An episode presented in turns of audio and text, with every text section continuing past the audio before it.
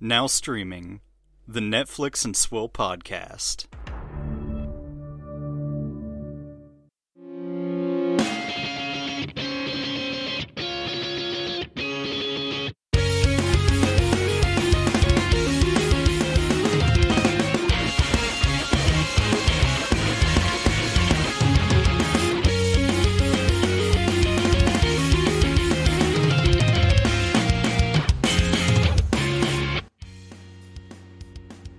Ladies and gentlemen. Welcome to the Netflix and Swill podcast, your source for Netflix news, reviews, and booze. I'm Caleb.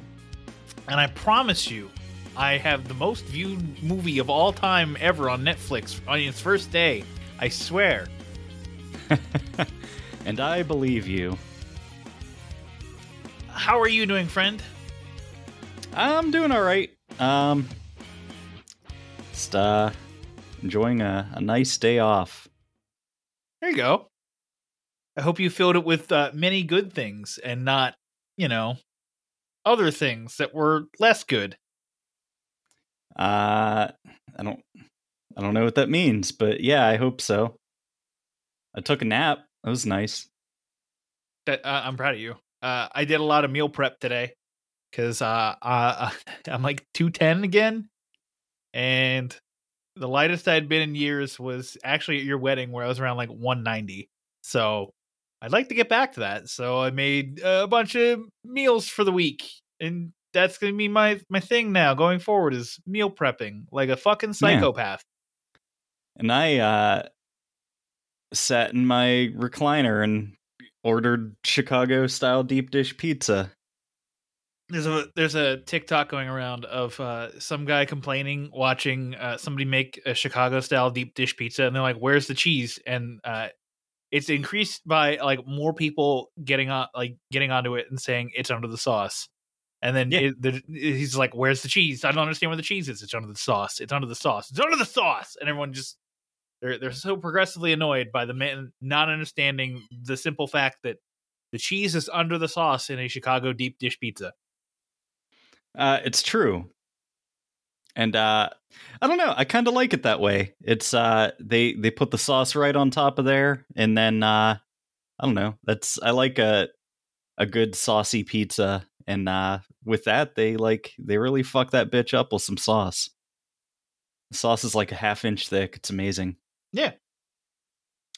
Uh, also i'm helping dog sit my girlfriend's boss's uh boston terrier uh, and oh, she is a handful.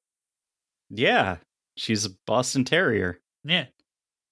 Uh, all that's made Ashley say is we are never getting a puppy. We we're we're you know we when we have the dogs, it's it. The the one the ones we got, no more. We'll uh we'll see how it goes once they uh start kicking the bucket. They are old. Well, uh, on that note, let's uh, drink to forget our dog's mortality with a little segment we like to call What's Your Swill? Can we please get some alcohol into my mouth? He hates these cans! Stay away from the can! Uh, what are you having, Dan? I'm having a gin and tonic. Uh, also, what I'm having is anticipation to see how our Patreon chat goes uh, whenever Ashley hears that part of the show on Tuesday. What do you have? Um, well, my wife's family came to visit her this weekend. Uh, so like I didn't get to see my wife like at all this weekend.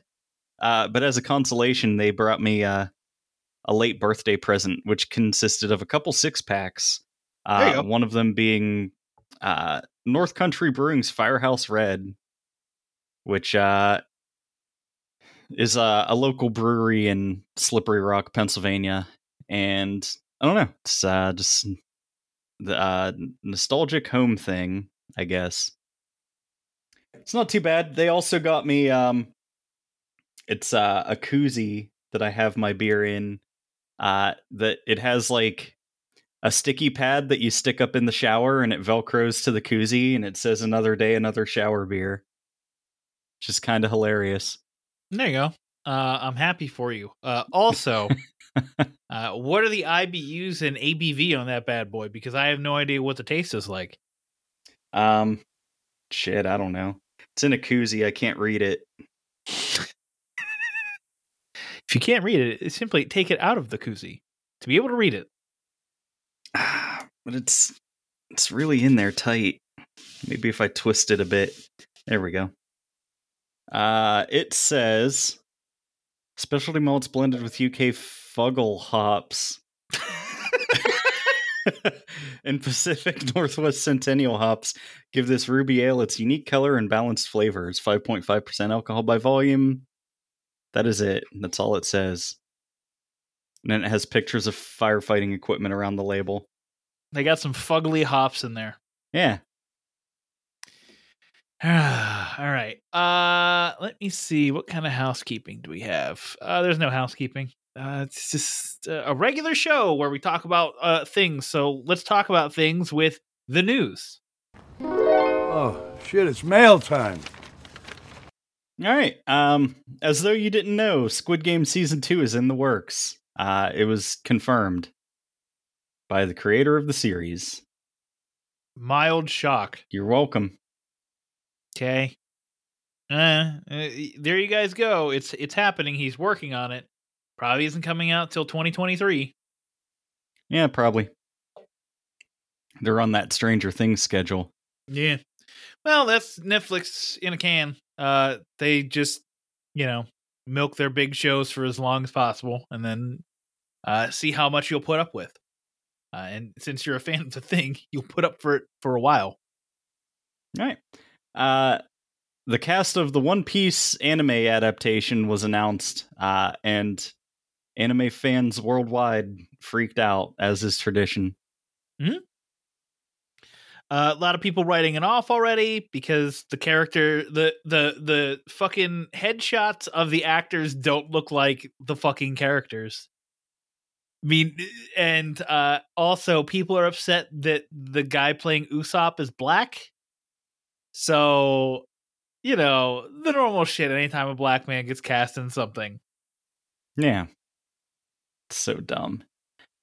Um speaking of casts for things, uh the cast of Never Have I Ever is uh in talks to renegotiate their contracts uh for higher pay ahead of season 3. So stand by for cancellation notice. Yeah, uh, especially when you see some of the prices, because um, the highest paid actress on the show is uh, the woman who plays Devi's mom. Uh, and uh, what is her name? Uh, Maitreyi. That's it. That's all I'm going to say. I can't possibly pronounce. Matrey Ramakrishnan. Sure.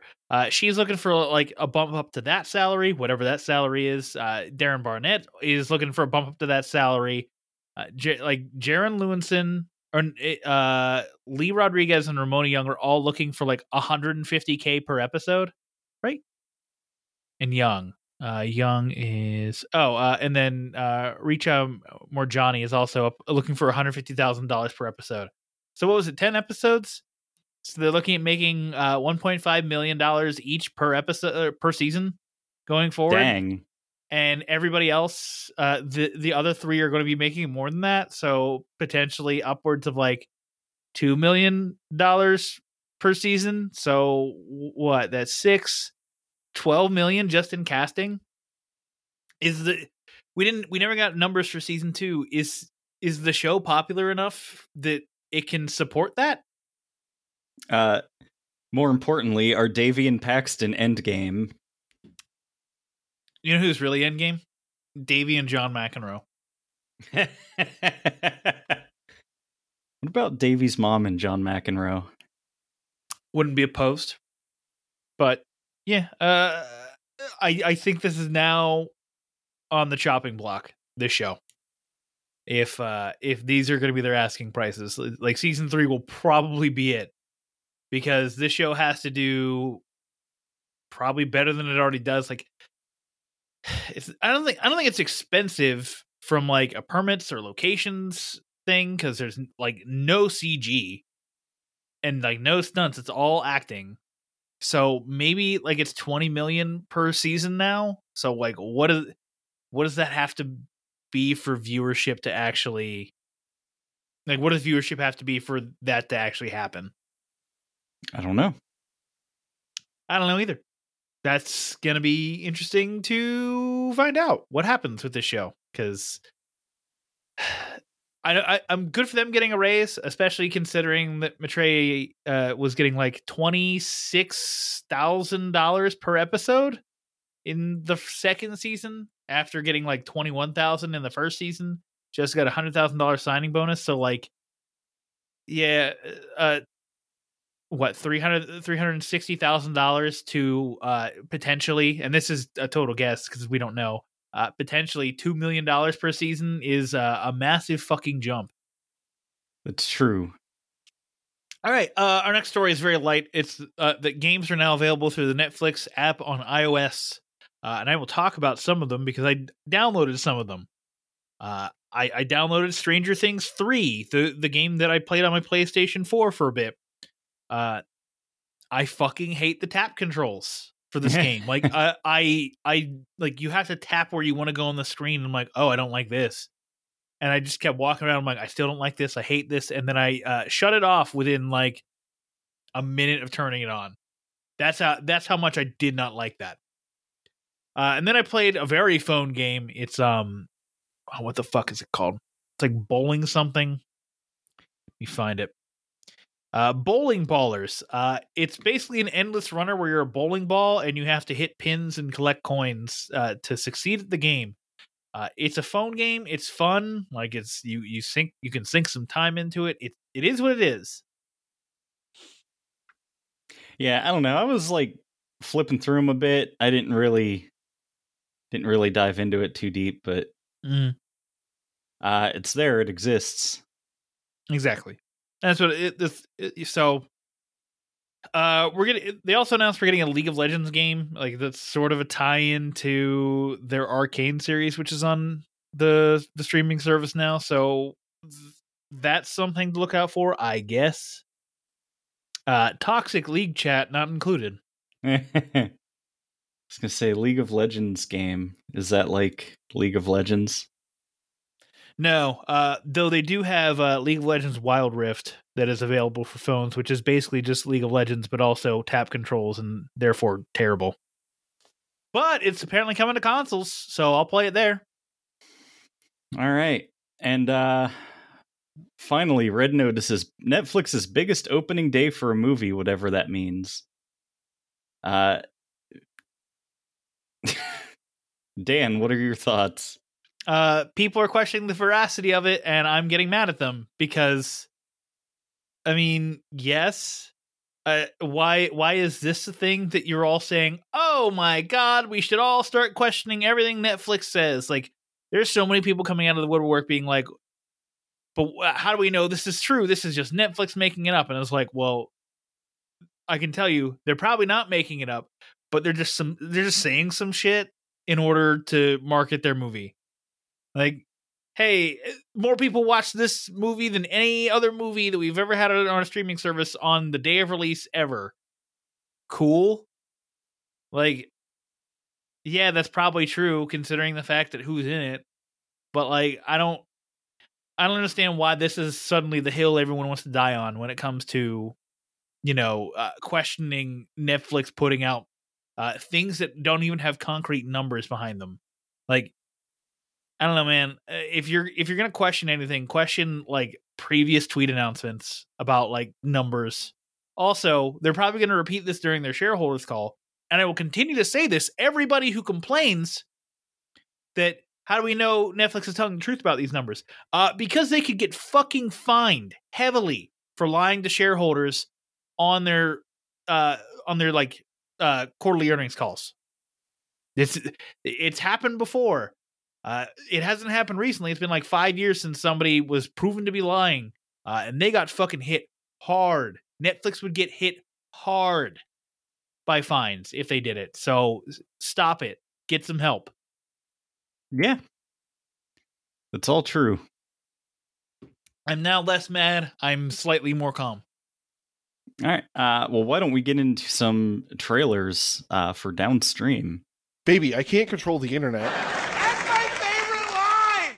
And our first trailer this week uh, is for a new Korean horror series coming to Netflix. I would like to welcome you all to The New World. All hell breaks loose, utter chaos ravages the world. A Netflix series, Hellbound, coming November 19th. Unearthly beings deliver bloody condemnation, sending individuals to hell and giving rise to a religious group founded on the idea of divine justice. Dan, it's demons and cults. I'm here for it. Uh, I think the most intriguing part about this is this is the next big, uh, like Eastern series since Squid Game. So, what is the audience going to be for this? Because now we get to see what kind of effect Squid Game had on a larger audience. Because, you know, what was it, 136, 142 million people at least checked out part of Squid Game. So, you know, uh, it was like, I think a th- two thirds of those people finishing the series uh, within the tw- first 28 days. So, like, is is 50 million uh uh potential here? Like are we looking at 50 million viewers for this series? Would that be considered a failure? I don't know. But i i think i'm more intrigued by that than the series. And that's not to say it looks bad. I actually think it looks interesting and i want to check it out but uh the business side again is uh calling to me more than the actual business itself or like the the actual content itself. What did you think? Yeah. yeah, I don't know. I think uh, I think it looks cool. I'm uh, I'm here for it. Tell you this, we got a gaping hole somewhere in January. We can throw that in there. I'll give you a gaping hole. I don't need any more gaping holes. I have many gaping holes. Ah, uh, that's gross. All right. Uh, next up is uh, next up is a trailer. Uh, Christmas is coming early this year, just maybe not the way you'd expect it to be. Elves is on Netflix November 28th. A Christmas vacation turns into a nightmare for a teenager and her family when they discover an ancient menace that stalks their island getaway. Say it right. An ancient menace? Thank you. I Wasn't sure if that was what you wanted or not. no, that was it. Uh, it's, it's uh, I don't know, man. Could be interesting. Could be terrible. I don't fucking know. It, it's a series for some reason, although I don't know what that fucking means. Like maybe it's like six episodes and they're like thirty minutes a piece, so it's a three-hour movie. Who the fuck knows? But yeah, maybe it's like uh, Midnight Mass. Yeah, I don't know. Uh, I'm I'm intrigued because it looks like it could be fun. Uh, did it say when uh, November twenty November twenty eighth? Yes. That's a sun. That's a weird release date. Sunday. Whatever. Uh, yeah. Eh, I I could go either way on it. Maybe I'll watch it like randomly, but I also have many things to catch up on before checking this out anyway. So, uh, probably gonna hit the back burner entirely. Okay. Um. Next up is single all the way. Desperate to avoid his family's judgment about his perpetual single status, Peter convinces his best friend Nick to join him for the holidays and pretend that they're now in a relationship. But when Peter's mother sets him up on a blind date with her handsome trainer James, the plan goes awry. Uh-huh. Uh So we're definitely watching this, and uh, that's going to be a whole thing. Yep, it's definitely gonna be a whole thing. Uh, Jennifer Coolidge is in it, and uh, she looks hilarious. Not like actually, like not physically looks hilarious, but like is being hilarious. Like she's the crazy aunt that you have in every fucking holiday movie ever. Yeah, it's true. Uh, this looks like uh dumb garbage, so I can't wait to watch it. I don't know. I uh I thought it was really funny whenever uh the friend was telling him to get ready and said don your gay apparel. It's pretty good. Pretty good joke.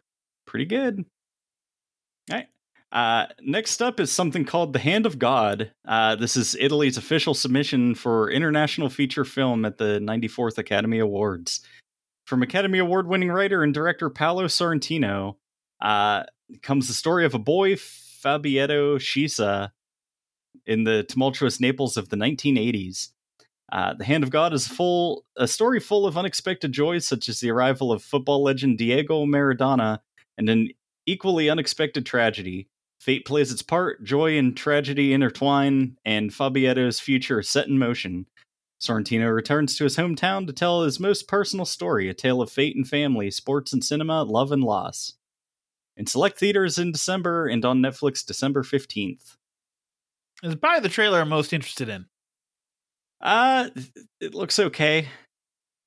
Yeah, I mean, like I, I think it looks good. Uh, I I could definitely see being interested in this, but yeah, I think there might be some lost in translation kind of stuff. Not the movie, but the actual you know phenomenon. Uh, but otherwise, like I'm intrigued by this. Like it, this, at least, other than Hellbound, which probably is the the the big thing for me on this trailer list. This is one of those things where I'm like, okay, I could see myself really enjoying this. There's no way in hell I'm going to like Single All the Way. I'm going to laugh at it the whole time for being stupid, saccharine garbage. Elves probably isn't going to be any good. And the next thing we're going to talk about is definitely not going to be any good. yeah, well, with that segue, uh, let's talk about mixtape. As the world approaches Y2K, a quirky 12 year old sets out on a journey to find songs on a mixtape crafted by her late parents. Along the way, she builds new friendships, opens up to her grandmother, and finds her own identity. Uh, it's a music film about children. Is it Julie Bowen? I don't know.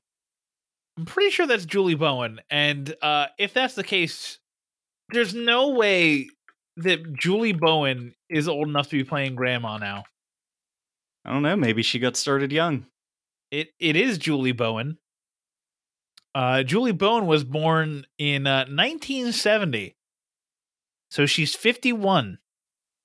I don't know. You can be a grandma at 51 if you try, if you believe in yourself. I mean, yeah, but also no, you don't have to make her like get an actual grandma, man. Because now you're just like moving goalposts. I don't know. Uh, Maybe they wanted her to be a fun, sexy grandma. Well, I mean, we have sexy Aunt May, so we're getting progressive. yeah, talking about your Peter Tingle. Yikes. That's directly from the fucking Spider Man movie. I know. It was a yikes then, it's still a yikes now.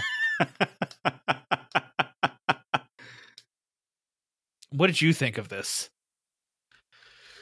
It reminds me of uh what was that movie we watched where she makes like Moxie? the angry yeah, Moxie. She makes the angry zine. Kind of looks like that, but like slightly younger age bracket, I guess. Yeah. So I'm slightly less interested. Remember when we liked that and then Ashley didn't? So Ashley actually really hates women. Yeah, it's true. Ashley's a TERF.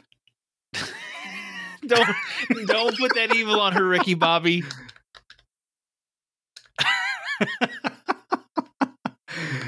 oh man. I hate that I've been given that word now All right, thanks. because uh, I'm world. going to misuse it. All right, so uh, with with Caleb uh, mislabeling my girlfriend as a TERF, it's time to move into another segment called Quick Hits, where we talk about some shit we watched this week.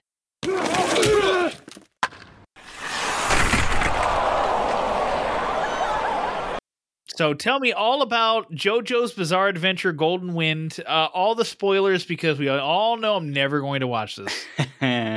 uh yeah, it's finally time to watch it. I've been watching this for the last couple weeks. Uh I'm like probably not even halfway through part 5 yet, but um I don't know. Feels like it's time to talk about it and then I'll I'll kind of do a wrap up and my complete feelings on it when I finish it. Um so Golden Wind follows Giorno Giovanna. Uh he's he's the new JoJo. Get it? Gio Gio. Do you get it? Do you get why he's JoJo?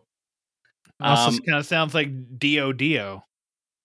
Yes, it is. Uh, funny you should mention that. So, uh, Dio, like the main villain in parts one and three, and kind of the looming shadow over the whole series so far, um, is actually Giorno's dad, uh, using uh, in a weird twist of fate.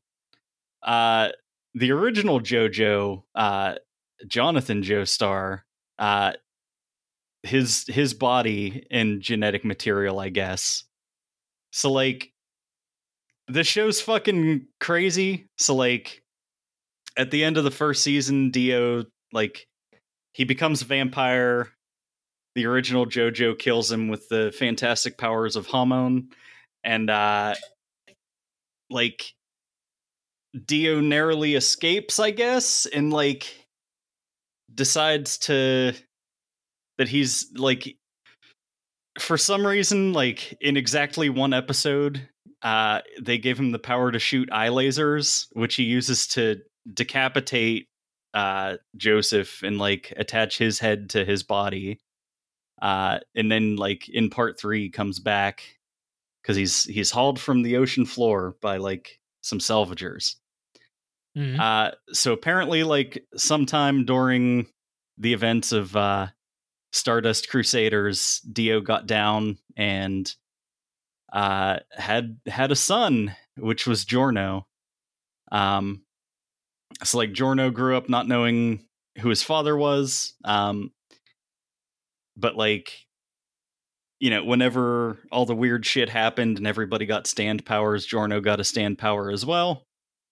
And uh, he uses his stand Golden Wind to uh, punish mobsters effectively. So like the the arc of this season is like um Giorno trying to work his way up through uh a mafia family and take over it so that he can like basically kill all of them and like Mhm. protect the innocent. Uh it's neat. It's a neat idea. He's going to use the stones to destroy the stones. Um also like they they did it a bit in part 4 and like even part 3 to an extent, but like they're they've got a really liberal interpretation of what a human being is because like it introduces the character of Polpo, who is uh, a capo in the mafia family that they're a part of. Uh, and he's like he's he's basically like a big squishy truck. Uh, and instead of hair, he has like like uh like these metal like screws sticking out of his head i guess i don't know it looks like a hat but it looks like he just has like a bunch of nails in his head like he's a pinhead or something uh it's wild He's a Cenobite. yeah kind of um but like uh giorno's stand golden wind is one of the more interesting ones that they've had so far. So like um it can turn inanimate objects into living creatures. So he like uh turns people's money into butterflies so that it will like fly to him and he can steal their money and then he turns it back into money. Or like uh in in Polpo's case like he turns a gun into like a banana uh and like hides it in Polpo's cell and when Polpo goes to eat it it turns back into a gun and he fucking blows his brains out. That's a spoiler. Uh but that's how they like clear the rank so that they can move up and become capos in Polpo's place. So like uh it's uh it's an interesting power and they like do interesting things with a lot of their stands. So like Hmm. a lot of them now rather than just being like um broadly powerful or like hyper specialized so like uh bruno uh is like his new bruno bucciarati is like his new like sidekick i guess um and he has the stand um see like they use the the americanized versions because i know they're all named after like classic rock songs but they don't want to get sued in like the localized version. So they call it zipper man. I think it's actually um sticky fingers uh which is named after a rolling stones album. So they call it zipper man in in this one to avoid lawsuits. But he like he can like put zippers on things literally like to like open up holes in walls and go through them, or he can like do it to people and like decapitate them essentially by like zippering their head off. It's Hmm. fucking wild. Um, there's uh, another like new character. His name's uh, Guido Mista, which is a fantastic name. Uh, his his stand is called Sex Pistols, and it's uh, like six mini stands that live in the chambers of his six shooter, and they'll like kick the bullet to make it like bend and hit a target. So uh it's fun. This show's a lot of fun. It's all fun. Well, there you go. Maybe, maybe, maybe, big maybe, I will watch it at some point. Yeah. Maybe. I don't know. You watched uh you watched the Spoke Kishibe Rohan, so It is true. uh It's a what weird did you show. watch? It is a weird show. It's a bizarre adventure. So I'll start with the thing you're you're gonna hate and that Paul's gonna hate because uh it's hypnotic. Starring uh Mike Flanagan's wife, Katie Siegel. Although, I mean, I'm gonna put some respect on her. She's actually a good actress. But uh she goes to see a therapist who introduces her to hypnotherapy and then uh she starts waking up without having any memory of things happening around her. Uh, that's because he hypnotized her and started using uh, hypnotism to fucking murder people around her because uh spoilers for this bad movie uh sh- she kind of looks like his his now dead wife and he wants to replace his now dead wife uh with women. And uh they fight back to fight against the man who hypnotized her and it's a it, it also stars gus from psych as as a cop who's doing a cop voice uh it's a bad movie uh it's not fun or entertaining it's just like yeah, it so- oh. sounds terrible. it shows its hand about halfway through and it's like okay then stop it. And then it's like no. Oh okay cool thanks. And then it just keeps going and I'm like, I, I, fucking, I fucking hate this. So yeah uh hypnotic don't watch it. Uh it's it's not good i i don't recommend it i i don't even know i think like we watched it like last sunday after we finished recording this episode ashley and i did and i just went okay, I guess whatever.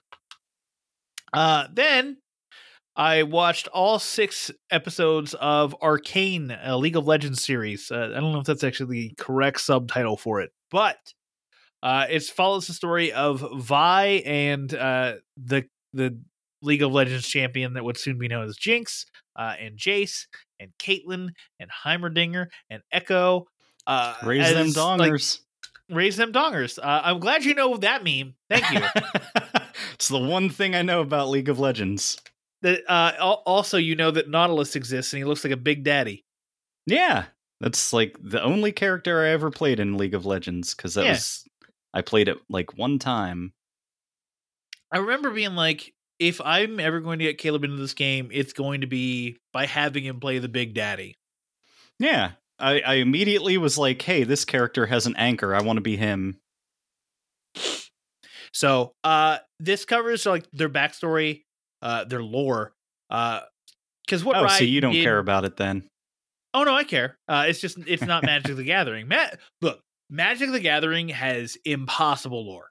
Like there is so much lore for me to try to care about that Yeah. I I can't. it's- the thing of it too is like it has like a lot of lore that is not important because they'll do like small self-contained stories and then like Hmm.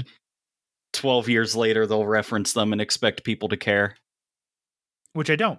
But this, like, I, I, I've kind of been also like the big thing with this is they're rewriting the lore entirely. So, for instance, uh, there the one of the big central points is that uh, Piltover, which is the country, uh, one of the city, one of the city states that is um basically focused all on technology. Like they're the city of progress. They're all about like basically, if you think about it, they're actually uh, New Columbia from Bioshock Infinite.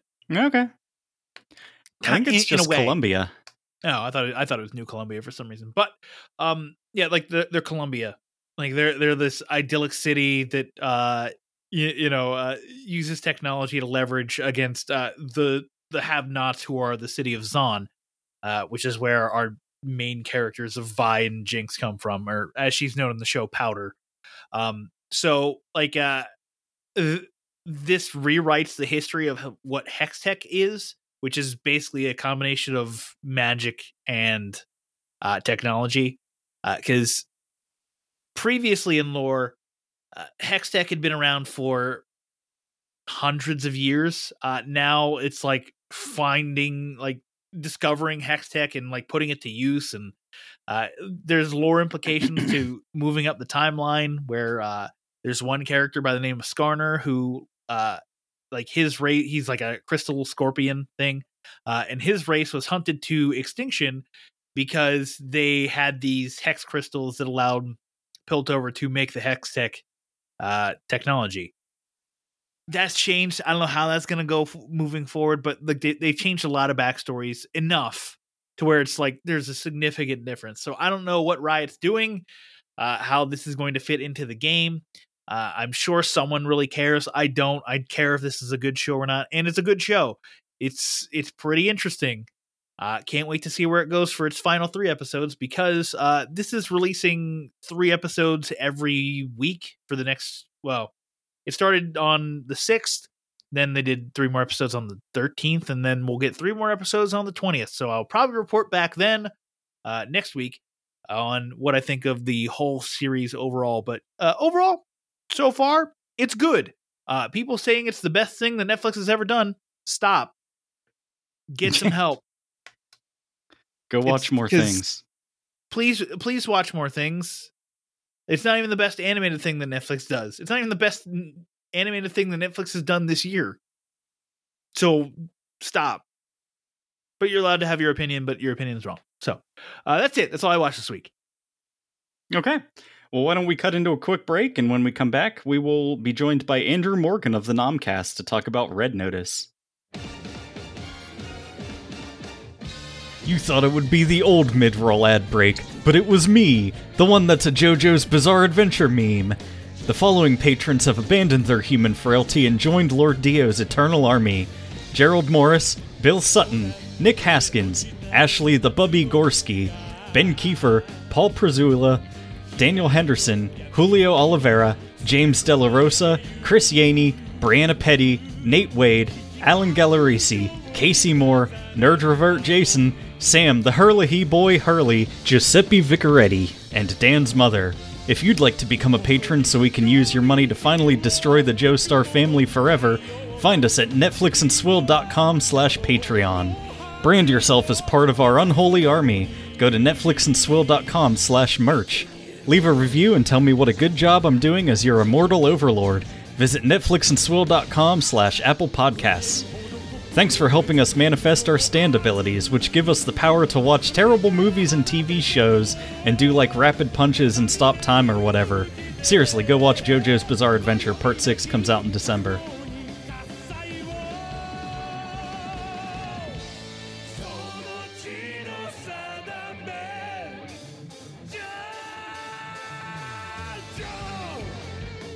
welcome back everybody caleb it's time to get in our main review topic but first we have a guest on the show first time on the show also does a netflix podcast it's andrew morgan of the netflix original movie podcast andrew welcome Thank you guys for having me. This is great. Yeah, we talked about, you know, the biggest movie that Netflix has ever released. Let's do the the big time crossover. So I'm very glad to be here.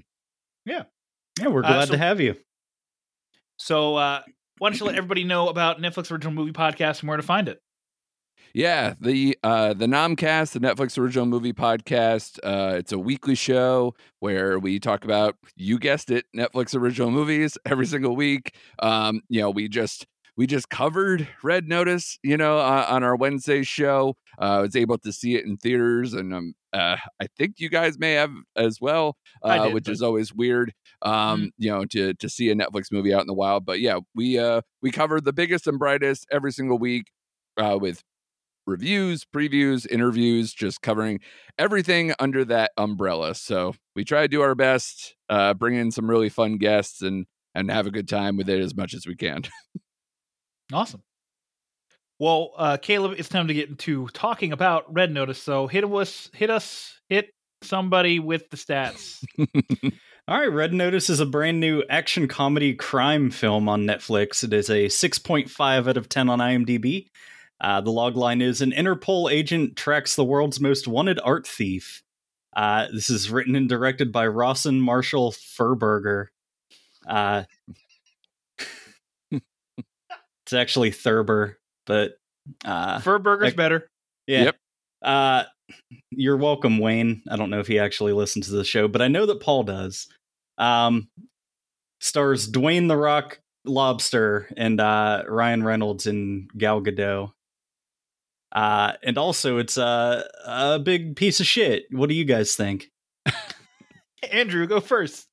Well, it's interesting that you say that the uh I always love looking at the numbers myself. The the weird number is where I get uh the scary thing for both of us should be that the the audience likes this movie way more than the critics did. So we look like the jerks, you know, just attacking this poor big blockbuster movie that's going to do huge numbers. Uh, which, speaking of which, I'm sure you guys saw Ryan Reynolds tweeted Yep. out the biggest first day ever. It's like, well, they've Yeah. never had three big stars. So if it wasn't, that would be woo. All the bells would be going off. But Yeah. you know, we won't know numbers, solid numbers for three months anyway. So who cares, right? You guys follow Casey Moore and what's on Netflix. You, Of course. you guys know, and the entertainment Well, guy. So yeah, Well, I do, but Caleb, Caleb yeah, like it's sits it's, off it's the side, interesting. looks you know, pretty, the numbers like, and whatever we Dan, find. what what have you Yeah. brought me this week for news? It's like here you go. Here's some numbers. He's like, cool. I don't know what those mean. yeah. but yeah, I I, I think uh, I I'm, I'm, aligned I'm the with you- talent. You're the brains. but I think I'm aligned with you guys. This movie is a is a mess. Like I actually, uh, when we were talking about it on my pod, we, we I labeled it as clickbait the movie, where it's like because basically it's just you know it's got the big shiny you know big head posters you know that like the old style of like we didn't try to to make this into a movie. We just knew we had three big stars and and just went for broke uh because the the script is very like incoherent at times. Like they they have the three big stars they know what they have and they know what they want to try to get to at the end of the movie but this movie doesn't know what genre it is it it tries to be a fancy like heist criminal kind of thing. It tries to be you know an action movie and it tries to be an adventure film like you're like they're doing mock uh you know indiana jones stuff by the end of this movie for no reason. Yeah, to to So- the point where like Ryan Reynolds even whistles the fucking Raiders theme.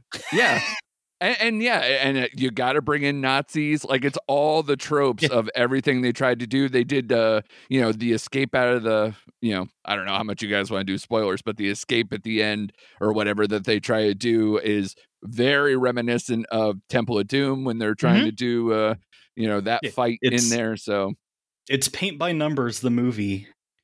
It is. I I don't know. And, and the and the That's biggest fair. crime is that you don't know who even really the protagonist or the villain is in this movie either because it constantly shifts throughout the movie and then they add the wrinkles of all the twists and turns of you know the backstabbing and the and the and the switch stance in terms of the the criminal element. So you don't actually have anyone to root for or against like for most of the movie you just kind of go isn't it cool to hang out with these three people? And some people will be like yeah it was two hours of me staring at these three you know pretty big stars you know for for uh, a nothing plot while we blow stuff up every now and then.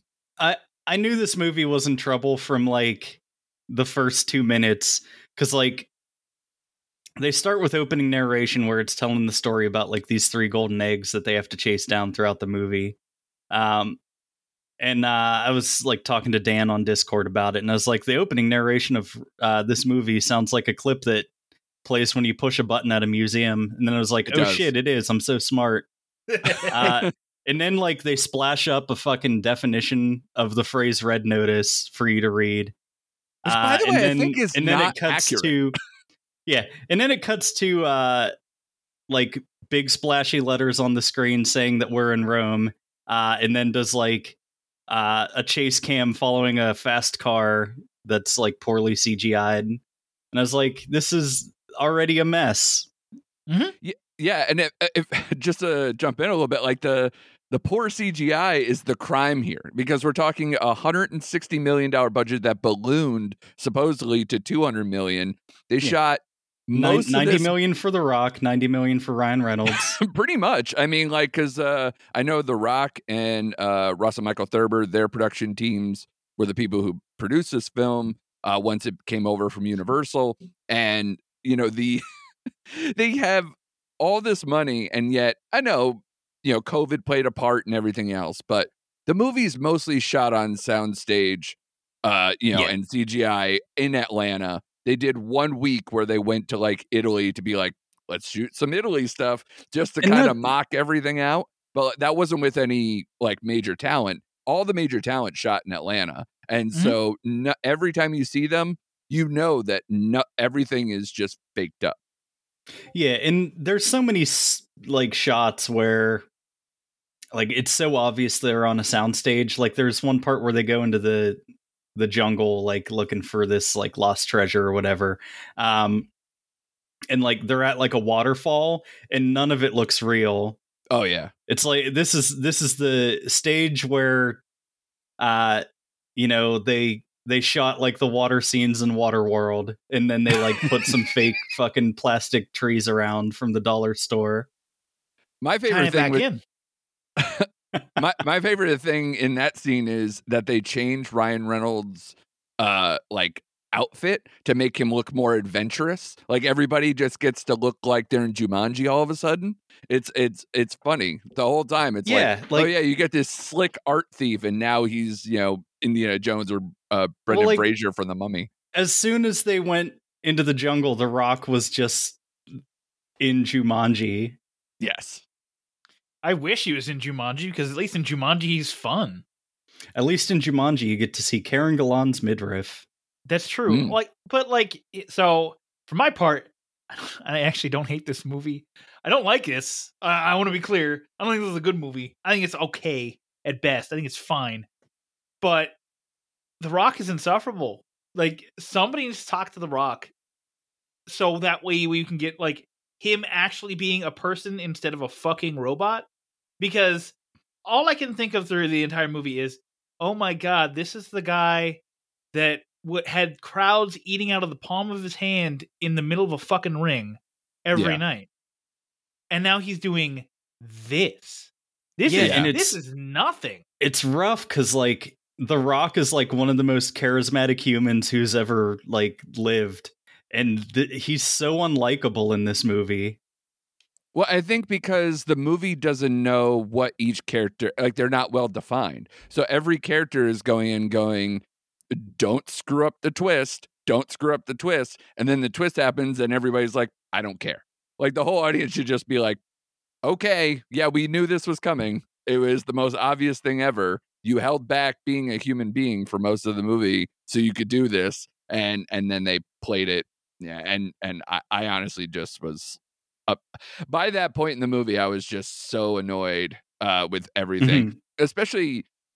I know you were saying about The Rock. To me, Gal Gadot is the worst part of this movie because my my biggest thing uh, with a movie like this and a lot of movies that kind of do this thing is I hate a movie where everybody has to be funny and everybody who's not talented enough like Ryan Reynolds to be funny being funny is painful. Like uh, the torture scene in this movie, uh, the, both of them actually, the one where she like you know uh, gets on a guy about his browser history to kind of be a a hack uh, for a little bit, and then uh, the one later on where she has to quote torture the Rock, which ends up being fake um, later on. That both of those scenes are awful because she cannot pull that off at all um and it's just it's painful to watch but yeah and even the rock he's guilty of it a lot in this one too when he's not being a hard ass and tries to be funny isn't very well uh, pulled off i actually enjoyed ryan reynolds quite a bit in this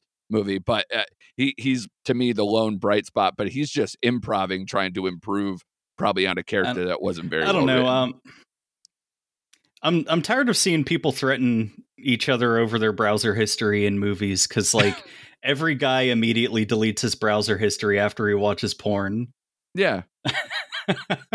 yeah, we're we're pretty well versed now. But of course, you're like you're at work. Like uh, also uh, a tough thing, which uh, Mike Field, the the guy who was the guest on my podcast this week, he uh, he he also hates the fact that okay, you're a world renowned art thief, but you also happen to be a world class uh hacker as well. Like everybody knows how to code, everybody knows And- how to break firewalls. artist Everybody, yeah. I mean, like there are certain levels of of craft, but they don't establish any of that. But it's just now a given. Like whenever we have somebody who's good at like one thing, they also can break into the Pentagon's firewall.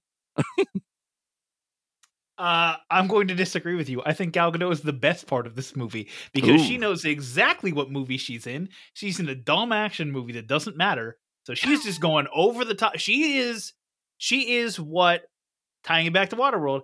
She is what Dennis Hopper is to Waterworld because she just does Oof. not care. She does not give a fuck, and she's just doing her own thing. And I And- loved it.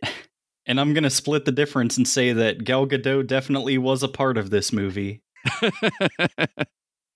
But I do love Ryan Reynolds. Yeah. I will say Ryan Reynolds is probably See, my favorite part. But I did not like Ryan Reynolds in this movie because he was just like trying to do the zany slapstick shit that he did in like the mid 2000s. And it's like, bro, you're like, you're like 50 now. Come on. Like, do like mature humor.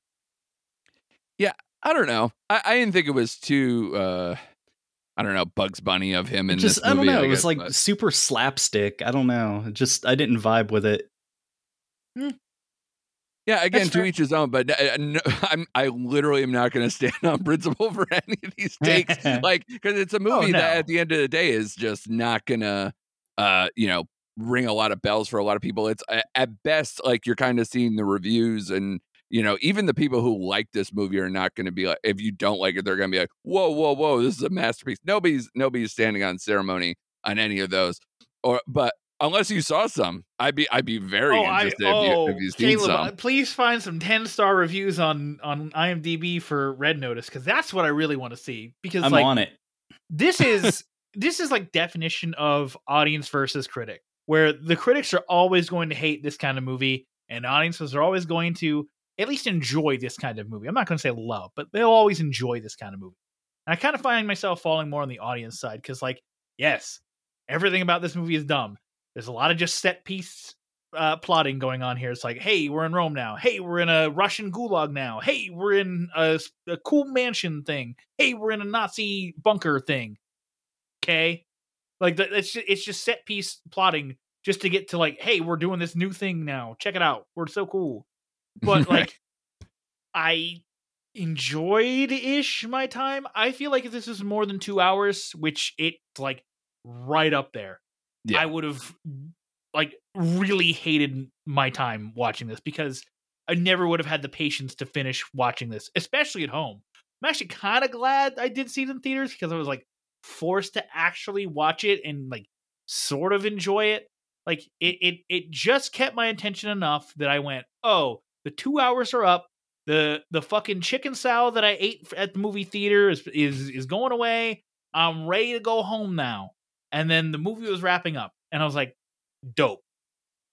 Would you bring like a picnic basket to the movie theater. Like oh, there's there's Oh. nobody patting you down. Are you going in like full Yogi Bear, oh, like oh, no, walking no, no, in? I, I, so this was a whole night. I, I went with my girlfriend. We went to the movie theater. They, they had. I bought my tickets pre, like ahead of time, and then also bought my dinner ahead of time. So okay, you know, they had a chicken salad. I ate the chicken salad during previews. I was like, oh, this is great. This is an experience. Yeah, it's a nice little night out for you. Yeah. That's good.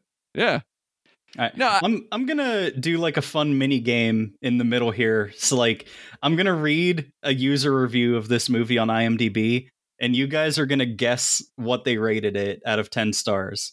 Okay. The title of this review is Botched the Ending. Go watch it. It's fun, has great production, enticing camera work, average action, and reference filled scenes for those that feel rewarded for knowing things. Globetrotting rival thieves chasing Cleopatra's eggs is a fun premise. And once you've seen it, you'd know this movie only works because of Ryan.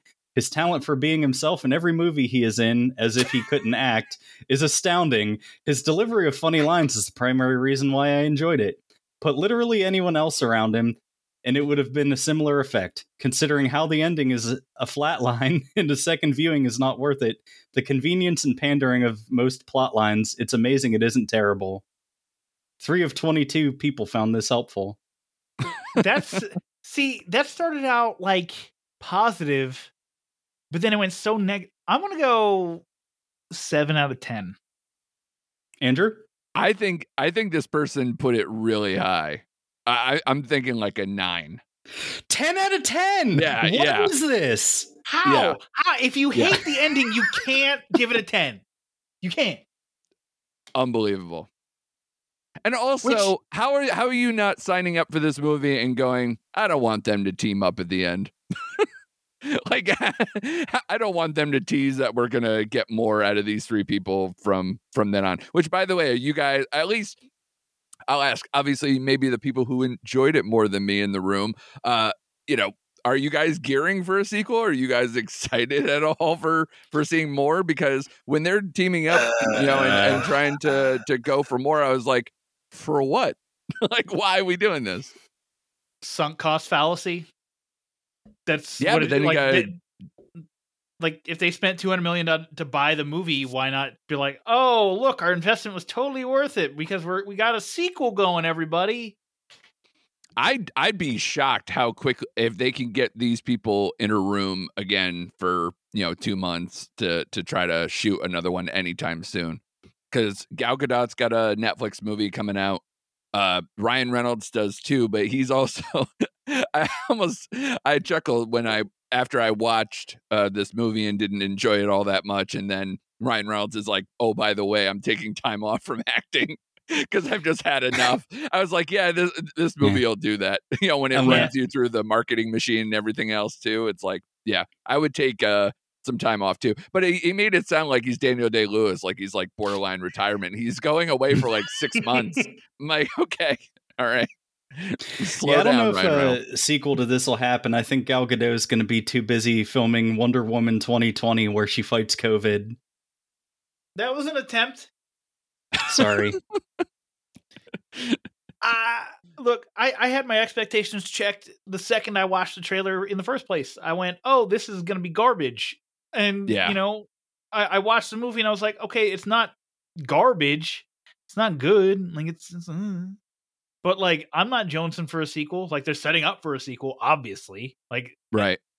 they're doing they're doing the extraction thing where it's like hey we want you to want a sequel so you know make some noise everybody go watch this 99 million times so we can make Yeah. sure that we get a sequel But at least that's probably like appropriately budgeted.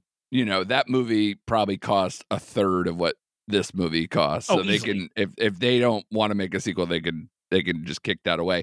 Which the interesting thing is this is I compared this more to Six Underground, where Six Underground looked Mhm. like they're like, Yep, it's six underground, it's seven underground, it's eight underground. Like they were gonna keep doing it until, you know, 13. And then all of a sudden they're like, Nope, nope. And after That was a weird after one. the numbers came out where there was like, oh yeah, a bunch of people watched it. It's like, yeah, but did anybody enjoy it? no nobody enjoyed that i even i hated that movie and i'm There's more a- easy to impress than most people that's that Yeah. true that's actually Michael. Bay knows how to do set pieces, so a few of them were like fun, but outside of that, I was like, "Ah, I don't, I don't care. I don't remember any of these characters' names. I don't know. I, I barely remember like the actors in there. Like it's Melanie Laurent, it's Ryan Reynolds, and I'm like, okay. And from there, I got nothing. it was also um uh Matthias Schweighöfer who plays Mm. uh what's his face in uh the army movies. Yeah, which I totally forgot that that was a thing. Uh, I I j- like that popped into my mind. I'm like, oh yeah, this is his third Netflix movie. When I was watching Army of Thieves, because like, oh yeah, he was the parkour guy for uh Six Under Six Underground. Yeah, That's wild. Supposedly he's huge in in Germany or whatever. Uh, that they gave him this big deal uh, with Netflix. Quick question for you guys because it was part of the the the thing that I focused on somewhat in in our episode. D- like, do you think we're ever going to truly know whether this is successful, or do you think it's already like just a big hit. Like we're we're done here. Like this is a big success for them. If they're gonna give us some gaudy number that it came out and Mm, you know that they're going to be like oh yeah it's like it's we're going to gloss over the fact that the metacritic score score is like 39 and, a lot of like every major critic like trash this thing and whatever but you know are we just going to go yep home run 100 million people watched it in the first weekend or whatever and uh, See, I. I think Netflix pretty much exclusively gives a shit about like viewer like viewer numbers and not like critical reviews. Cause like their their serious Oscar bait movie is like fucking Hillbilly Elegy, which is like solidly middle of the road, I guess. oof Um yeah, I don't know. yeah I do I- I- wonder if they I think- factor in like you know view numbers plus like like to dislike ratio because like that might be part of the problem with what what happened with Six Underground is like the like to dislike ratio wasn't good enough for that to continue, and this might be you know I feel like this is better this is better than Six Underground, so it's already gonna be more positive than that. So it just Yeah. comes down to what is their threshold for thinking hey, we want to move further with this. Is it, you know, 60% people like this? 80% people like this? Like what right we don't know. Uh, the tough part is like the whole Atlanta of it all and the COVID of it all. Like, I almost feel bad for them a little bit that maybe they didn't get what they truly had in store for this movie and they had to mock like so much of it that, you know, it kind of ruins a little bit of the appeal. Cause to me, if this is Netflix's version of trying to be, you know, Bond, Mission Impossible, Fast and the Furious, like that kind of level, if you're going to put that much kind of money into it, you know, you want to kind of you know be in these locales you want to be grand essentially you want to make it a, like a big you know fantasy you know for everybody and i don't think this kind of cuts that at all you know it doesn't really kind of fit that mold because so much stuff looks like i'm i, I can see this you know the stitching here i could see all the Hmm. the cgi and the matting and and this all too perfect sunset behind you or you know all these things that uh you know marvel does a lot better i guess if they're gonna try to do a lot of those but as far as the competition this movie has i think the other ones kind of you know beat them with a with a very similar budget Right. I think that the the real hero of this movie is Dwayne Johnson's tailor, because they managed to squeeze him into a tuxedo and make it not look like a trampoline stretched across a blimp. very true All right, let's talk about everybody's uh, least favorite character from the movie. The guy who sounds like fucking Gandalf and Dumbledore, uh, all rolled into one, and he's supposed to be a serious bad guy that we're all supposed to fear. Yeah, I, I I will uh that was a big bone of contention for me too when I was watching it. Not only for the fact that that is not his accent at Nope. all. Uh it also isn't really kind of the age he was supposed to be either, but he's also supposed to be jacked and like to choke people, so I guess they had to kind of maybe try to get somewhere in between. I like that guy a lot uh from uh I watched Silicon Valley and he's one of the funnier guys uh, like kind of bit characters on that show. Uh, Chris Diamantopoulos, um, he plays Russ Hanneman in, in in Silicon Valley for HBO, and I I I think he's very funny there. But I was like, whoa, you are way way off base with this one, uh, and I I couldn't stand it. And he also kind of ties into like I was saying the the stuff I didn't like about Gal Gadot the most too, because them pairing together just made no sense, and he's uh like it's uh, just doesn't make any sense at all at any times. It took me out of the movie of a movie that was already kind of like pulling at me. Sure. I thought the villain was supposed to be the CGI bull from the bullfight scene. That's I mean, tough. that was a villain. that's But- tough. But I mean, when when your theoretical bad guy Sounds like this, and like he's barely being able to speak because he's on his deathbed. I don't know what you're supposed to get out of that. Like, Did I he never do that because his dad choked him? You just that was some like- depth to this movie that I never considered. I, I, I honestly, it didn't register with me until just now. so, like, I guess that because that was his mo. Like, his Yeah. dad was like abusive or something, and so Uh. he likes to choke people because his dad choked him out. I don't know something. It was they mentioned something like that in the movie, and I'm like, okay, but I didn't realize that that would make him sound like you know he has no vocal cords left. Right. He sounds like Eddie Redmayne in Jupiter Ascending. Yeah, I I just realized that like this movie was supposed to have a theme of like parents fucking up their kids and like parents being responsible for the way their kids turn out, I guess. Cuz like there's that and like Ryan Reynolds and The Rock both talk about that. yeah. They really try to make their relationship, you know, plausible and kismet, and like you know, trying to bond at certain points and make that dad thing matter. But there's so much time in between that they don't discuss it and they don't really you know it's it's not like uh the mummy or national treasure or something like where you're like following the breadcrumbs to figure out something based on his dad's watch and all that stuff like they really Mhm. go back and forth with that and really don't you know land that home as like this guiding thing to to get you to the to the nazi bunker and all this other stuff to to find the other egg so plus also who gives a shit about these eggs? like the, the, how how would the audience care about this particular, you know, MacGuffin or whatever this particular thing? Because if if it only matters because of money, and the people who care about the money are the people who we shouldn't be fully rooting for, and like I don't, Well, like I don't, I don't get it. have having just watched Army of Thieves, like this is basically the same movie. Like replace egg with safe, and like it's the same concept basically. Like it's the same characters going on like a series of self-contained little quests for each of like the MacGuffins. Yeah, at least like Dieter's a safecracker though. Like nobody's uh, n- like I guess At least like the are- safe cla- safe cracking scenes had good visual effects. Yeah, for sure.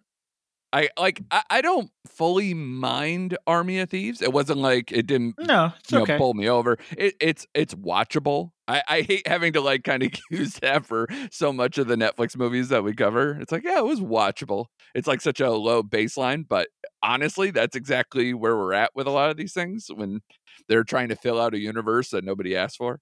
Um, much Yeah, like this one, it was-. It was uh incrementally better than fucking staring into the void of my own existential dread for 2 hours. yeah, exactly. That is Netflix in a nutshell. And if they could get enough of their global base to watch it, it's like, hey, it's a big hit. Because if you take the uh, you know, 70 million people who watched it, and if you took, you know, that is box office numbers and you add that up, this movie made a billion dollars. And you're like, well, that's not exactly how that works at Right. all. Because Every- they had no likes to- barrier of entry.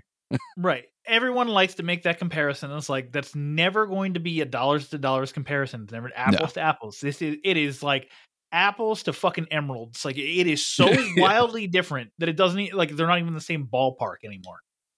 Yeah. Speaking of ballparks, and ballparks, Andrew is wearing his Mets hat, and it makes me feel like I should go put my pirate hat on so you can make fun of me for not liking good baseball teams. hey, listen, it, it's all it's all tough out here for, for that. You know, um, I've yeah. I've been waiting 35 years for the Pirates to win a pennant, and I can wait another 35 years. You're gonna be waiting Yeah, like I- 135 years. Yeah, Yeah. I, I was born in 82. You know, they won in 86. I barely remember it. And then I've had n- mm, 90% of my baseball enjoying life being wildly disappointing with a few World Series losses in between. So, you know, you, you had your, uh, you know, Bonds and Bonilla, uh, probably childhood, and then have been, uh, you know, chasing that, Yeah. chasing that. There was that time period of since. 2015 to 2017 where it's like, oh my god, a legitimate World Series contender, 100 win team, and then they were just like, nah, fuck it, and then they blew it up, and you're like, Yep. ah, okay, cool, great, thanks. Yeah. Uh, At, at least the Mets aren't effectively a training team at this point.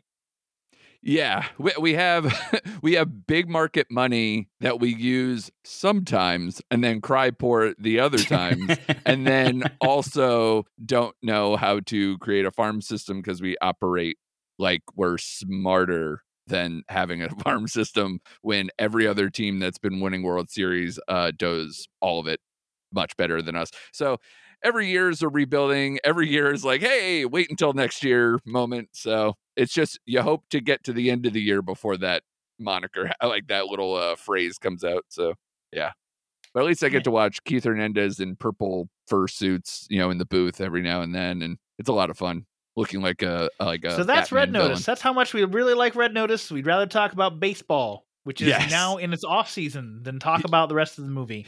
Yes, with Pittsburgh and the Mets. Not even like, hey, you know, uh, our teams just went to the World Series. All right. I just I do want to talk about the twist real quick. So, uh spoilers for anybody who cares. Let me just play the ending for you. No, no, I don't want to see how it ends. Okay, I could describe it. Um, imagine you're in a room. No, no, like- no, no, no, I don't want to know how it ends. I haven't seen the Uh, beginning. yeah, yet. but the ending is awesome. So if I could just Son play of a bitch, this is what you always do. You always spoil stuff uh, for me. no, I don't. And if I could just play the ending for you real quick, then we'll discuss that. Motherfucker, you always spoil everything before I get a chance to see Okay, you sound like a crazy person right now. All right. So the twist is that The Rock and Gal Gadot have been working together. I mean, I'm gonna be honest. I didn't see it coming. I knew something fucky had to be happening though, because like we don't get the shot of the three of them standing next to each other uh, that we saw in product, like in like teaser trailers and that kind of stuff, unless we get something fucky at that point. So I was like, okay, something has to happen, and then that, that was it. So, what did you guys think? Well, it was something. like I I didn't really see it coming, but that was mostly because like I had already kind of checked out and was playing Animal Crossing. But like it, it's certainly like a way to wrap up the movie.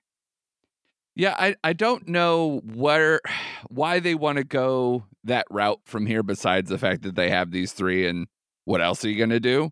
Um but you know, I kind of feel bad for Ryan Reynolds because I guess do, do you consider him the quote protagonist of this movie?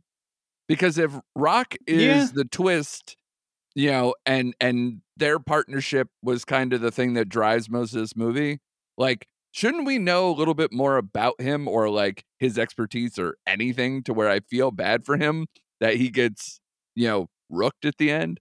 Um, but to me, I think I, I don't know how how'd you feel about the we're the bishop versus she's the bishop thing where it's like there's two bishops on a chessboard and there's two of us. Oh, we are I am very smart. Yeah, d- uh, like I, I cringed a little bit at that, but it's not the worst thing. But it was one of those like, oh God, okay. Uh, the one thing that makes me feel bad too with the the end here is, so they basically made the Interpol agent who's just doing her job sort of the villain because you're making the three of them on par with each other at this point. So Yeah. who's the bad guy? Well, also in she was kind of shitty at her job because she was like fucking blowing up a fucking bunker full of priceless relics. Yeah. Well, not only that, you get her, uh, you know, her background check on John Hartley was like, oh, he gave me a very official looking piece of paper and I trusted you. So now I'm going to throw you in a, you know, Russian black site or whatever. Yeah, in you- in the you- fucking you made me look gulag. stupid. Yeah. so uh, that was kind of uh, just Yeah, sad. we're But gonna she- get fucking black bagged and disappeared. yeah, because they couldn't do that with the Rock. So the Rock gets caught in this kind of in between where he can't emote one way or the other. He can't be the the big rah rah justice guy because deep down he's the the the backbiter, the duplicitous you know guy who's gonna set up the twist. B- But he also doesn't get to buy in on being the bad guy until the very very end. So mm. I eh, feel I, like I feel bad for him that he kind of gets caught in between. I think that's why you're saying this lack of charisma thing. Yeah. yeah, I feel like they decided how they wanted the movie to end and wrote backwards from that. Yeah. And that's the thing too. I, I don't know what this team means. Like, okay, they're going to go rob something else. Cool. Um what made that different than the beginning of the movie? Like Right. what did we learn? You know, what do, what did we evolve into? I I you know, they just added one more person who I guess is good at lying and being huge cuz he's the rock. Other than that, like I, you know, I don't know what his skill set brings to two world class art thieves anyway. Like, what are you trying to steal? They're going in uh to uh what the hell's the They, name? they The were going into the Louvre, yeah. right? Yeah. So it's like okay, So so what's the target? What do- what do I care? Because I didn't care a whole lot about Cleopatra's eggs, which by the way is not a real thing. So what made up thing are we going to do for part two that I'm supposed to be like, yep, let's do this? Um, and where I would assume what the Interpol agent is now the official heavy because you're going against three supposedly bad people. Is the twist that one of them is going to have a heart? I don't know. I don't know. I feel like the the sequel has to be Ryan Reynolds like setting things up to like make sure that the other two go to jail Yeah, so that I- he can be number one. Yeah. Yeah. which is why you know it's kind of odd that so so they teamed up because they kind of sort of need each other in in a sense of like the completion of this movie but then also to elevate their own status for for the the the heist stuff that I guess they care about so much in this movie it's it's kind of weak uh to why they do it but again Netflix or any of the people who actually like really like this movie are not going to care. They're just No. like, "Ooh, we get to see these three people again." Which, you know, that's fine. Cool. I get it. You know, there's a lot of dumb franchises out there that people just watch on and on and on. Um, you know, Fast and the Furious is already in space. Like we're gonna have to go somewhere else. Like, yeah, it's gonna get you know dumb out there. But you know, to me, at least like, what do you think of uh, Rawson Marshall Thurber's movies otherwise? Because like I watched like Skyscraper before I watched Red Notice. Oh, and I that's ter- like, that's a terrible movie. but to me, that movie at least knows what it is. Like it's it's you know basically The Rock doing John McClane shit with a, a family that he's trying to protect in a giant skyscraper.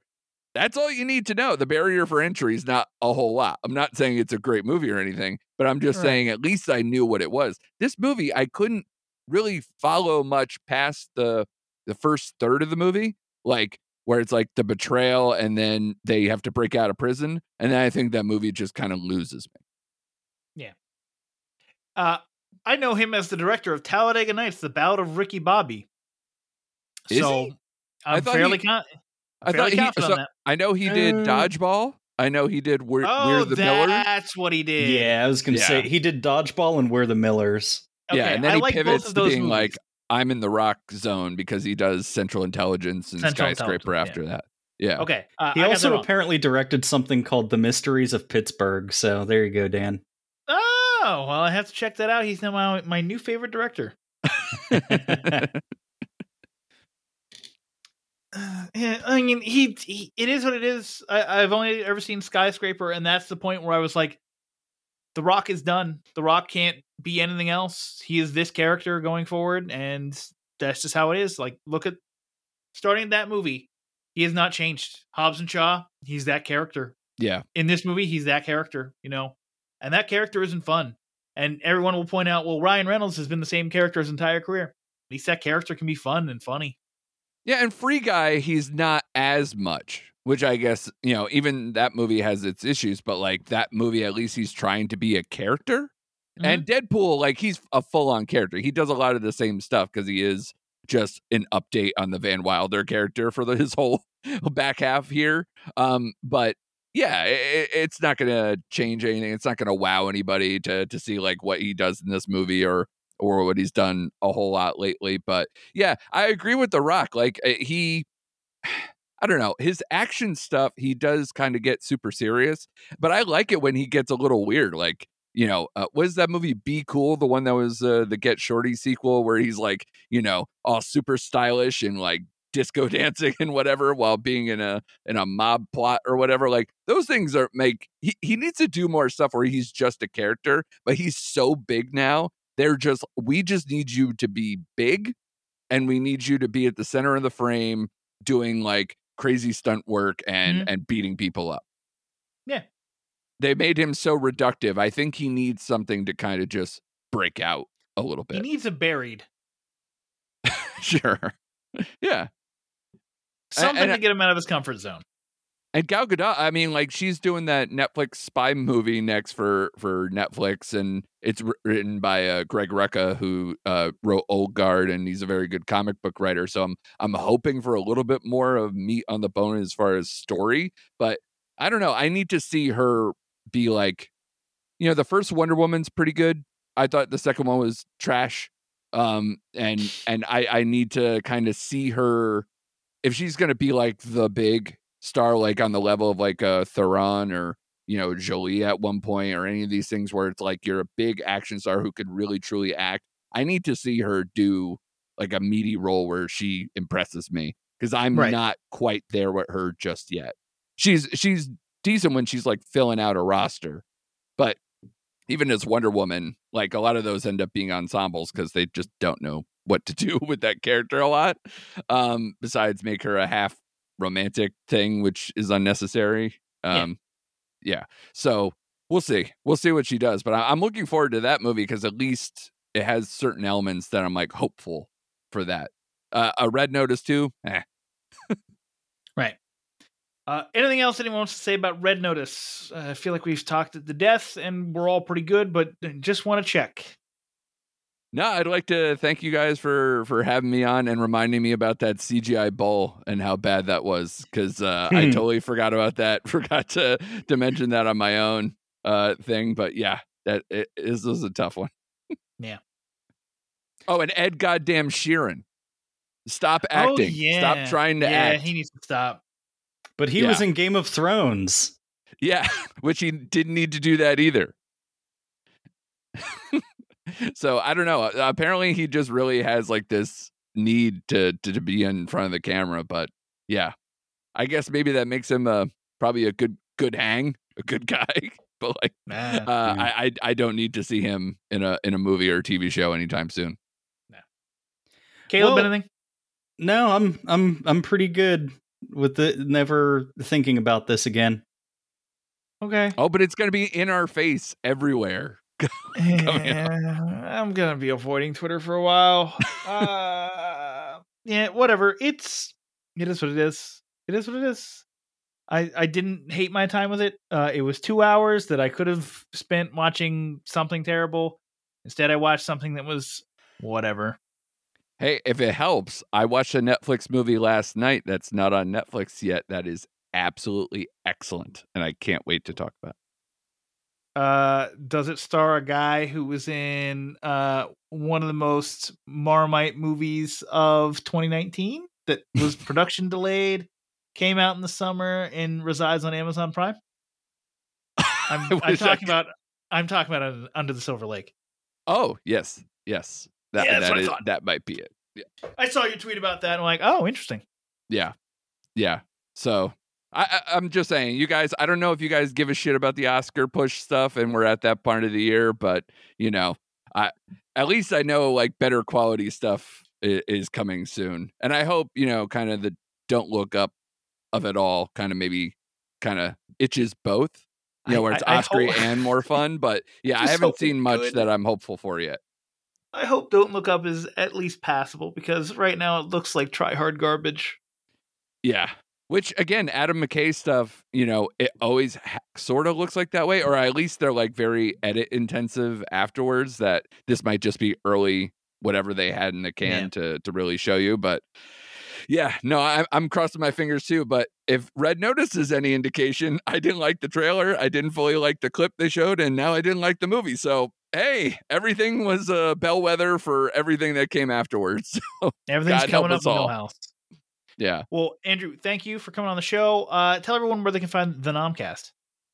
Yeah, um, we're at Nomcast Pod on Twitter and Instagram. You can find us on Facebook, you know, under the Nomcast, the Netflix original movie podcast, and you can go to our website, nomcastpod.com for all the review uh, past episodes.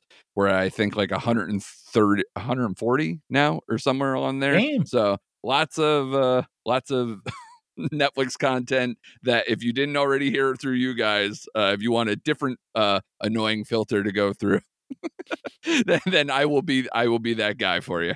Yeah, Awesome. we're basically podcast cousins. Yeah. Your- It's true. our wheelhouse is your wheelhouse. So Yeah. Like we said off air, like we have just the same daddy who's ignoring us too much that we are just trying to impress at all times. So it's great. I'm- we've I'm we've still- our wagon. I'm still waiting for my dad to get back with that milk.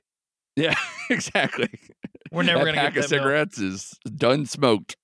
I will say Hmm. this though: if Netflix for some reason tweets a GIF about milk, we know You they know what's up. We we, Yeah. we know they care. Yeah. Sort of. This was fun, guys. Thank you. Yeah, thanks for coming on. Uh, so with that, we're gonna cut into another quick break, and when we come back, we'll be talking about whatever Caleb's dick pic was. It's like something about money or something. I don't fucking care. I already hate Caleb for making me watch it. Yeah, you're welcome.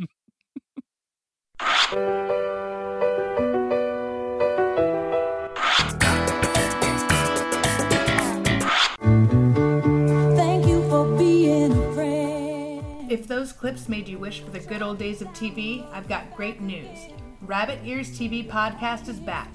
Each episode, we look back on a beloved series ranging from the good old days of television to more modern classics. With the help of a superfan guest host, we will review, discuss, and reminisce about some of the most culturally impactful shows ever to air on TV. You can follow the show on Twitter at Rabbit Ears TV Pod, join the Couch Potato group on Facebook, and check out our episode archives at netflixinswill.com slash rabbitears.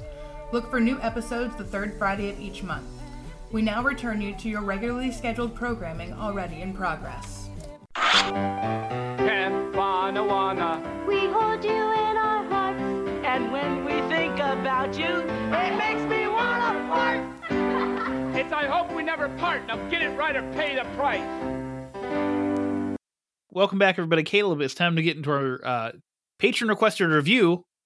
No, it's not that. What am I fucking doing? A dick pic. It's a dick pic uh, for saving capitalism.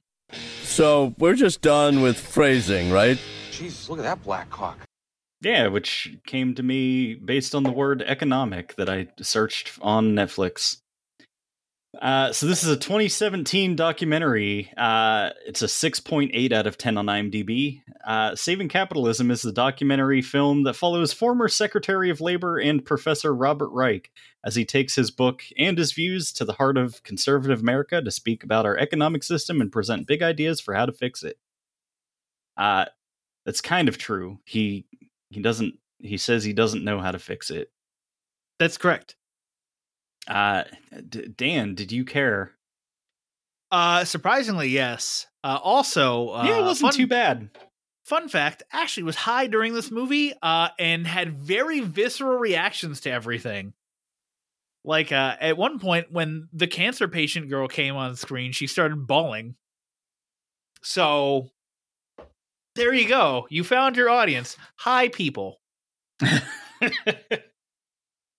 um, but I will say, and I think this is probably going to be more of a discussion on our views of the economic situation in America than anything. But uh, I, I pretty much agreed with everything this man said. Yeah. uh, it it's scary. I don't know. There was that one woman who was like, you know, I I grew up poor and started with nothing, and now you're saying I'm part of the problem because I'm a billionaire. And it's like, yeah, Yeah, yeah, he is. What are you gonna do about it? Um, I don't know. Like I, I thought it was kind of uh especially poignant because it's like this was going into the Trump times when this came out, and like Mm. now we're, uh, it, we're we're in Biden times, and you know things seem like they might get better maybe but also it's still trending pretty bad. Um i don't know during the pandemic we saw like the biggest ever transfer of wealth from the poor to the wealthy like yet so uh it's not great. No, and that's the thing is like you brought up the interesting point, and it's the point I always thought was that like Bernie Sanders and Trump both, at least when they when we were in campaigning time, said a lot of the same things. It's just they had a different viewpoint of, of how to go over it. Yeah. And that's why Trump always like when when it became Hillary versus Trump, that's why Trump won is because Trump said the things that people wanted to hear who were of the downtrodden like even there's a guy like with like seven like 70% of the way through the movie is like I mean I, I I'm having a, a hard time choosing between Trump and Bernie. And when Bernie leaves the, the scene, there's Trump. And the guy's like, okay, that's the guy. Yeah. I, I, I never, putting Trump supporters into one bucket, being like you're all racist, was always a bad call because no, they just wanted somebody who fucking listened, and it seemed like Trump would Well, like listen. also if you if you just like write somebody off like that, it kind of like the visceral knee jerk reaction of people is to double down. Mhm. So So like that's why I struggle to say anything about like, hey, Trump supporters are predominantly racist because they're not. Like a a lot of people are just like, hey, I just want to fucking live. Like the guy who's like, oh yeah, I made three hundred and twenty thousand dollars last year. Cool, but didn't you spend three hundred thousand dollars to do it? Yeah, so you made twenty thousand dollars. Oof, like that was like, oh my god. Could you imagine Yeah. putting in all that work and then only making twenty thousand dollars off of it? Yeah, I don't know. I've uh I've seen the kind of like I I'm in a fairly well paying job and like I'm absolutely privileged to be out here on my own and making it. But at the same time like you know, like when I was a teenager, you know, everybody said yeah, education is the way to improve your life and and make something of yourself. It's like my early 20s were spent like getting educated because I was like, oh, this will open so many real fake doors for me. Um, and then like my late twenties, I was just working a bunch of stupid fucking jobs and like moved back in with my parents. Uh, so like I really wasn't making it until my early thirties, and like now in my mid thirties, I'm like doing pretty good and have like a path that I I feel that I can be successful. But like it was really hard and like I am absolutely privileged to like have even made it as far as I have because like a lot of people just aren't. Right. And honestly, I thought you were going to go down a different path, which was that, like, I don't want to call it a lie, but we were all told, you know, education is the way to get above all this shit. Like, you're you're never gonna have to do all this stupid. Like, you're gonna work in an office job. You're you're never gonna have to get your hands dirty ever again. Meanwhile, uh, years later, you got people who got fucking master's degrees that aren't even employed. Like Yeah. education, like everyone's everyone's degree invalidated everyone else's degree, and so higher education just became When, education. when everybody has a master's degree, no one does. right. So like, um, it, I, it like wasn't I was, I had a bachelor's degree and I was cutting down trees for a living. right. So like, I don't want to say everyone lied to us because like I feel like when they said that, all their hearts were in the right place. Like they wanted people to succeed, and they didn't know any better. And now Well, coming out on the at other the same side, time, know though, better. like the the the whole thing with this is like money makes the world go round, and like high school guidance counselors receive stipends directly from colleges to like convince kids to go there. yeah, that's true. Um, that's like I don't know, like fucking like the big schools like Harvard. Harvard is a hedge fund that uh has a school as like its public face. Like I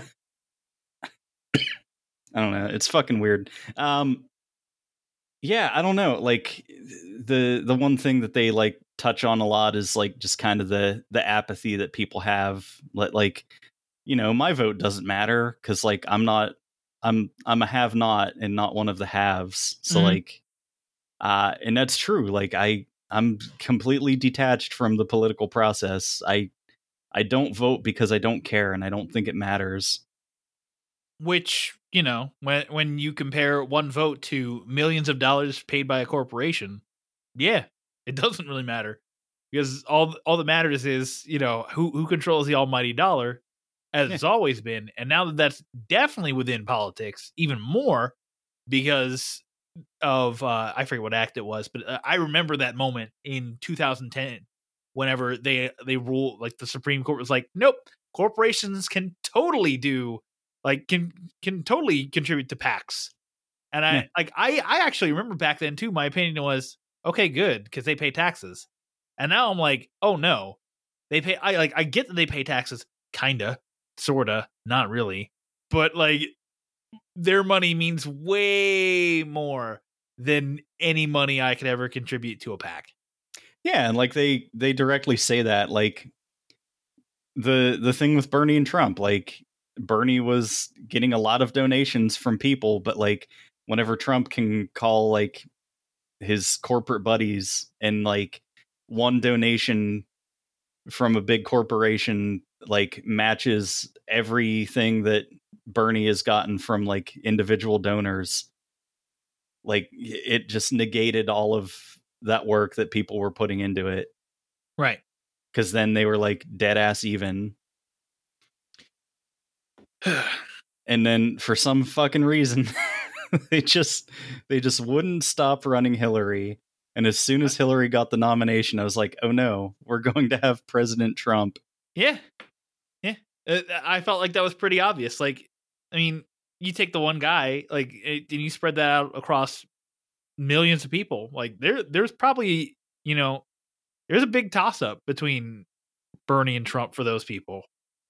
Yeah. And you probably, you, you know, you still get your your hard Republicans, you still get your hard Democrats, but the undecided, you know, you actually make an actual decision for them, as opposed, like, as opposed to, you know, oh, hey, uh, if Trump says I can get more money because uh, of crony, uh, like he's going to get rid of the crony politicians, and like that seems so enticing to so many people.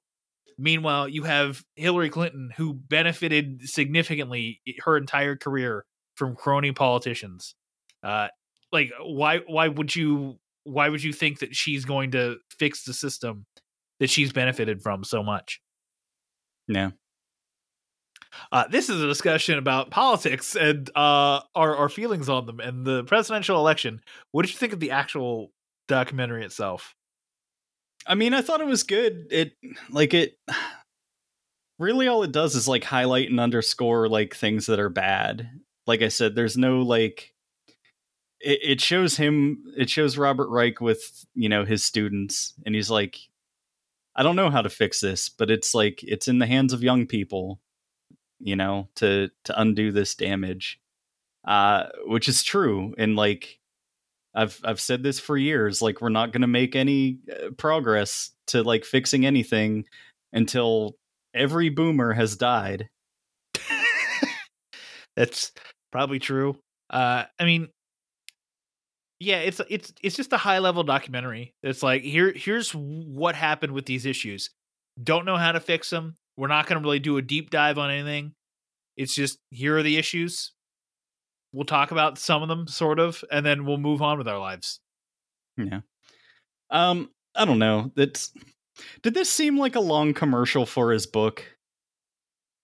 maybe but like he he, he talked about the book a little like it, it wasn't like well as i wrote in my book saving capitalism you know the title of this documentary that you're watching it, it, it like he brought it up sparingly and just was like hey here's like here's what my thoughts are on this whole thing here's an overview of the economic situation and what what caused it to hit that point like when he broke down the timeline of all the the deregulation it was like, oh, that's interesting. Also, there's a lot of Ronald Reagan in this, uh, and a lot of Ronald Reagan hate. So I'm sure you were like half mast for that. Yeah. Hate that guy. And it's like people uh, people compare like no matter how you feel about Trump, a lot of people compare Trump to Reagan. And it's like it's either that like oh Trump was the best president ever because he's like the next Ronald Reagan, uh, which is a stupid thing to say because Ronald Reagan's the devil, or people are like, yeah, Trump sucks because he's basically Reagan, uh, which is true, but like also Trump didn't really do anything except make us look like a bunch of idiots. Like his his entire like tenure as president was just like he he didn't he didn't do anything except mm-hmm. like enable people to be shitty like he didn't really like enact any meaningful policy or anything so like it was just 4 years of the circus and like no lasting impact uh whereas you know Reagan fucked the whole thing right and honestly uh f- 4 years of wheel spinning is uh fine considering that the wheel spinning was during the the whole Trump administration. Yeah. And like I don't know if because I'm 35 now, so I could if I wanted to. But if I ever ran for president, my entire platform would be: I will sit in my office and I will not do anything for four years. That'd be interesting. so I don't know. Um, it's good. Like it's a good documentary. Uh, I. It was, you know, I'm I'm not gonna be like, oh, it was fucking groundbreaking, the best thing I've ever seen, blah blah blah. You know, I, I Yeah. it, it it taught me some things, but uh, it just confirmed a lot of the things that I already knew. That you know, we're we're slowly moving towards an oligopoly as opposed to a representative republic, which is uh, when anyone ever tells you that we are a democracy, no, we are not. We are a representative republic, and that's why everything is so fucked. Yeah, it's true. Uh, I thought that the cinematography and visual effects were a lot better than Red Notice. Also, uh, Robert Reich is, uh, I think that's his name, Robert Reich. He's Yeah. a very small person. He's, He's so a- little. He's a very small man. He's like pocket size. Yeah, he can fit in my little pocket, my condom pocket on my jeans. What is that pocket for if it's not for condoms? Change? Yeah, maybe. A key? A single key? I guess. I don't know. A note from your lover? Uh, a pack of gum. What is the fifth pocket for? Do my jeans have a fifth pocket? They do. I've never once in my life used this pocket. It is exactly condom sized. What, what is the, the fifth pocket on jeans for? It's a watch pocket. Originally for men who wore pocket watches and needed a protective place to store them. Uh, okay. Though, as Levi's points out, I've never seen pocket- anybody wear a pocket watch that didn't have a vest on. That's true. Uh, although, as Levi's points out, the pocket has also served many other purposes over time, from condom storage to coin hoarding. This is according to Huffington Post, so take it with a grain of salt. Here's a here's a thing on levistrauss.com. Uh, the story behind the official fifth pocket. In a 1996 Levi's 501 advertisement, Pool Boy, security guards watch over an attractive woman sunbathing, by a palatial pool. A pool boy wearing Levi's and holding a net in the water catches the woman's attention. She dives into the crystal blue water, emerging near the man and to place a key in his hand. The alerted guards act swiftly, tackling the pool boy and searching him, even emptying both his front pockets, but they are left empty handed. Why? They failed to check the tiny pocket on the front right side of his Levi's jeans. The ad ends with a voiceover the fifth pocket, overlooked since 1873. I remember that ad. I don't. I think there was one that was similar to that where the guy was just like walking along and like ninjas came and like started turning out his pockets and then he pulled his valuable thing out of the fifth pocket after they left. I don't know why the fifth pocket was a selling point for Levi's, but there you are. I guess we're done talking about this movie now. Yeah, I mean, there's not much to say. We we like we basically talked about our, our political opinions on on the whole thing, which is pretty much what this wanted us to do in the first place. I think it's like a three. Yeah, I went like like soft three and a half. Yeah. Yeah, it's about there. Yeah. Okay. Well, next week on the show, uh, I don't know what we're doing. I also don't know what we're doing. Do you have anything that you want to do? Are there any uh, horse socks? Is anybody listening to me? Hmm. I kind of want to make you watch Love Hard, but We can do that for Christmas. yeah, that's true. Also, like, I hate you, but I don't hate myself enough to do that. I don't know. Here's here's something that I thought the trailer looked interesting for that like uh that we missed. What if what if we watch Passing? Okay, that's fine. I plan on watching that th- that this week anyway, so perfect. Sweet. Yeah. So we will we will do that. Uh, and then on the back of that, we have a, a Patreon requested review for Hunt for the Wilderpeople. Uh, it is a New Zealand movie. Three guesses who picked this one. Uh, was it Paul?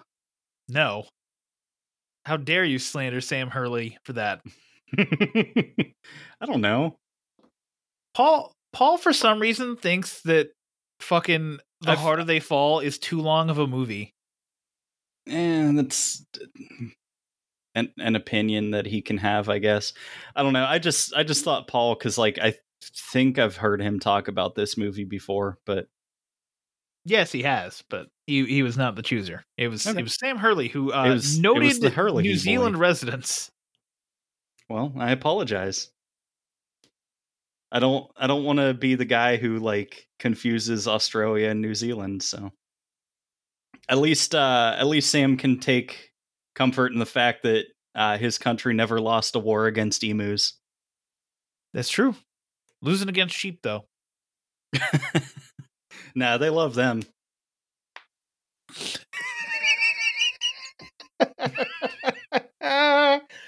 oh fuck! Uh, well, you can find our show at netflixandswill.com. It's a one-stop shop for all things Netflix and Swill. Uh, ch- check out our Patreon page if you'd like to contribute to this show that just said that New Zealanders are uh, sheep fuckers.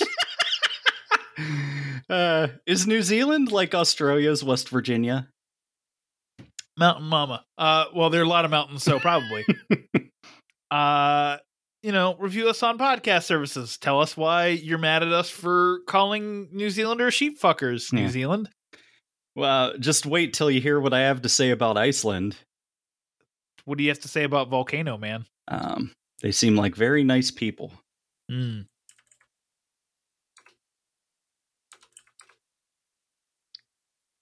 So sorry to shit all over the thing you were doing there.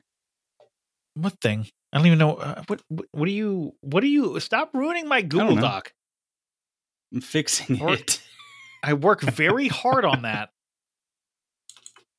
I'm just removing old information that we don't need anymore.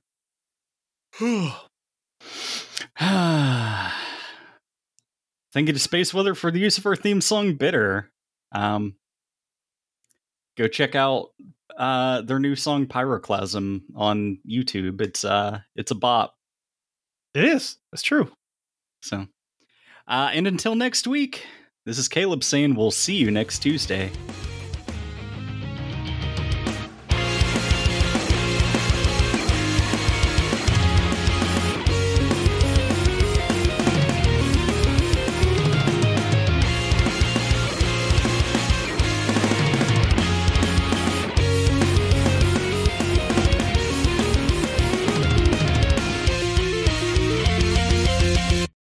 Netflix and Swill is an independent podcast. As such, we believe in the scrappy underdogs of the podcast world. If you're an indie podcast and would like us to run your promo on our show, please contact us. The little guys need to stick together. If you enjoy what we're doing, please consider leaving us a review on Apple Podcasts and telling a friend. The more we grow, the better the show will be. Thank you for being part of the Netflix and Swill family.